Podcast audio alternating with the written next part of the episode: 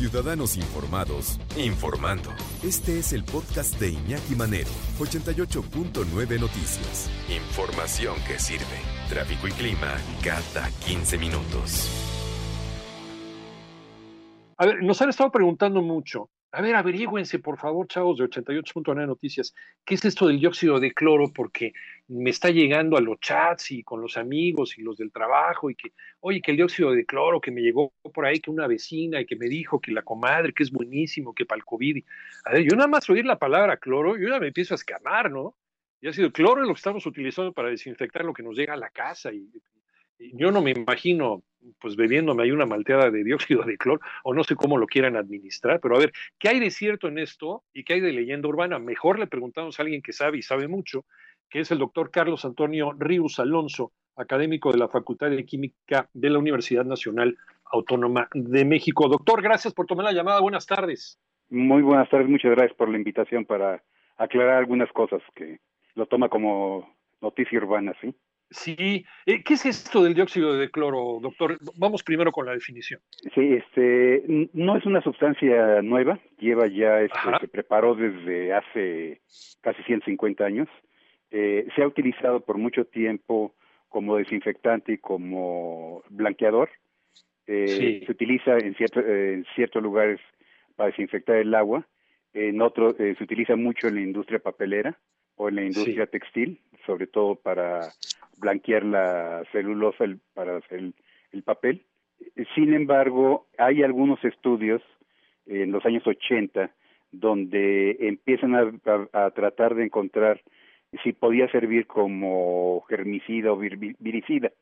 Eh, obviamente, al ser una sustancia muy oxidante, muy activa, eh, va a atacar a cualquier bacteria o cualquier virus que se le ponga enfrente, ¿sí? El siguiente punto era ver si hay o no hay selectividad, que es, uno de los aspectos más importantes que tenemos nosotros en cuestiones de medicamentos. Un medicamento tiene que ser un medicamento que actúe sobre la el patógeno dañino, pero no nos destruya nuestro organismo.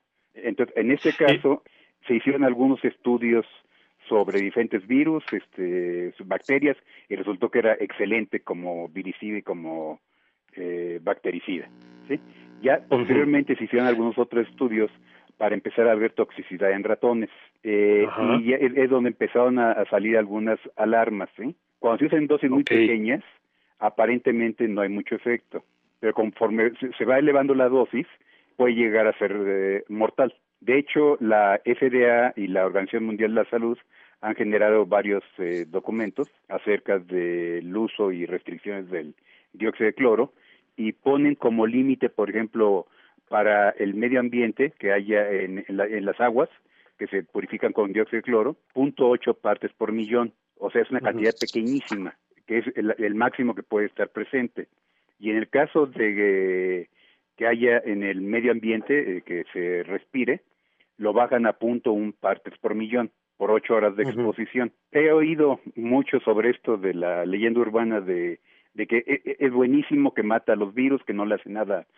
Hay varios videos y libros que ejemplifican que esto está funcionando y que es una conspiración de las grandes transnacionales farmacéuticas que no lo quieren este aprobar eh, estamos platicando con el doctor Carlos Antonio Ríos Alonso, académico de la Facultad de Química de la Universidad Nacional Autónoma de México.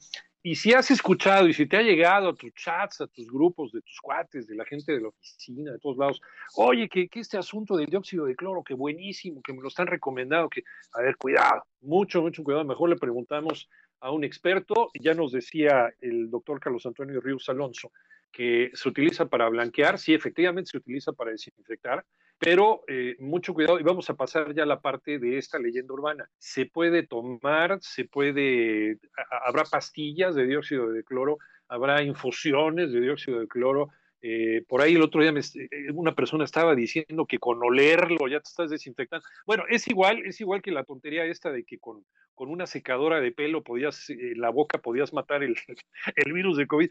De veras, hay gente que tiene cada ocurrencia, pero bueno, a ver, ¿realmente serviría algo de dióxido de cloro para poder matar al bicho y poder evitar que nos infectemos?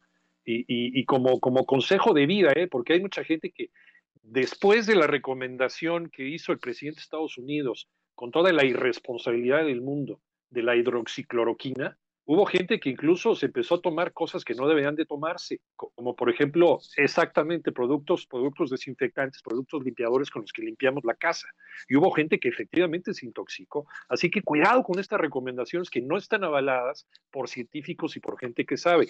Eh, ¿Qué hay con esta leyenda urbana? Eh, es posible, es posible que alguien pueda tomar, aunque sea una parte muy pequeñita en, en algún compuesto, en alguna pastillita, para podernos ayudar a prevenir o a, matar al bicho o, estamos cometiendo una insensatez?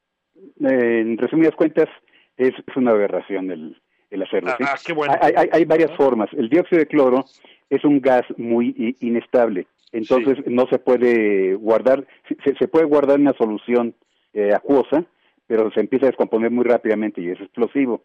Entonces, normalmente se prepara a partir de clorito de sodio con un ácido el ácido que están utilizando es ácido clorhídrico, pero se puede utilizar ácido cítrico, eh, vinagre, cualquier, cualquier ácido para generar el, dióxido de cloro. Ahora, lo que recomiendan son de dos formas. Una es, se prepara una solución de dióxido de cloro, se disuelve unas gotitas en un vaso de agua y se lo toma uno. Eh, ¿Qué es lo que está sucediendo? La concentración que se está utilizando es muy baja. Entonces, y cuando se lo toma uno, lo que va a hacer es, al ser tan reactivo el dióxido de cloro, va a empezar a reaccionar con todas las células de la, de la mucosa y del estómago eh, y lo va a descomponer. ¿sí? Eh, y el virus no entra por el estómago, entra por los pulmones. Hay otra forma en la cual eh, recomiendan las gotitas, eh, se ponen las gotas en las fosas nasales, también con de la solución preparada del, del dióxido de cloro. aquí como están utilizando ácido clorhídrico y la gente a veces le pone un poquito más, un poquito menos, pues vamos a empezar a tener problemas graves, ¿sí? de estarnos poniendo ácido clorhídrico directamente en las fosas nasales, aparte de que el dióxido de cloro es muy tóxico para la mucosa nasal. O sea, puede ser que sí nos empiece a desactivar algo del virus, pero nos va a matar más células que las que el virus va a matar. Entonces, eh, en consecuencia, oh, eh, es una sustancia que es altamente tóxica que no debería de utilizarse. También hay unas pastillas que son este clorito de calcio, que se toman esas pastillas. Eh, se supone que con clorito de calcio en el eh, estómago con el ácido clorhídrico se forma el, el dióxido de cloro, pero nuevamente se va a descomponer y va a producir este problemas. Hay datos de ratones, hay muchos estudios. La Organización Europea de Salud en el año 2000 sacó un reporte muy completo donde vienen muchos estudios en ratones, en eh, changos, en diferentes este, mamíferos y también algo de eh, casos esporádicos de envenenamiento en humanos. Y se hace los análisis a diferentes dosis y se ve que si, se, si es respirado o introducido por, eh, por la nariz, ese destruye las mucosa nasal si es tomado, destruye el estómago. Entonces, eh, no es sencillo esto. Por otro lado, lo que nos va a hacer, estamos metiendo, es un agente muy oxidante. ¿Qué es lo que va a pasar con este agente oxidante?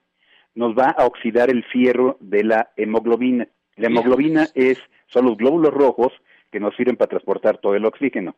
Y tiene que tener cierta forma, es fierro 2. Si yo lo oxido a fierro 3, que es lo que me puede hacer el dióxido de cloro, este ya no me va a servir para transportar la sangre, eh, el oxígeno. Y se ha visto que si la gente lo toma aún en dosis muy pequeñas por tiempos largos, se reduce la capacidad pulmonar de transporte de oxígeno. Entonces, aguas. Son mitos que pueden tener consecuencias muy, muy graves al respecto.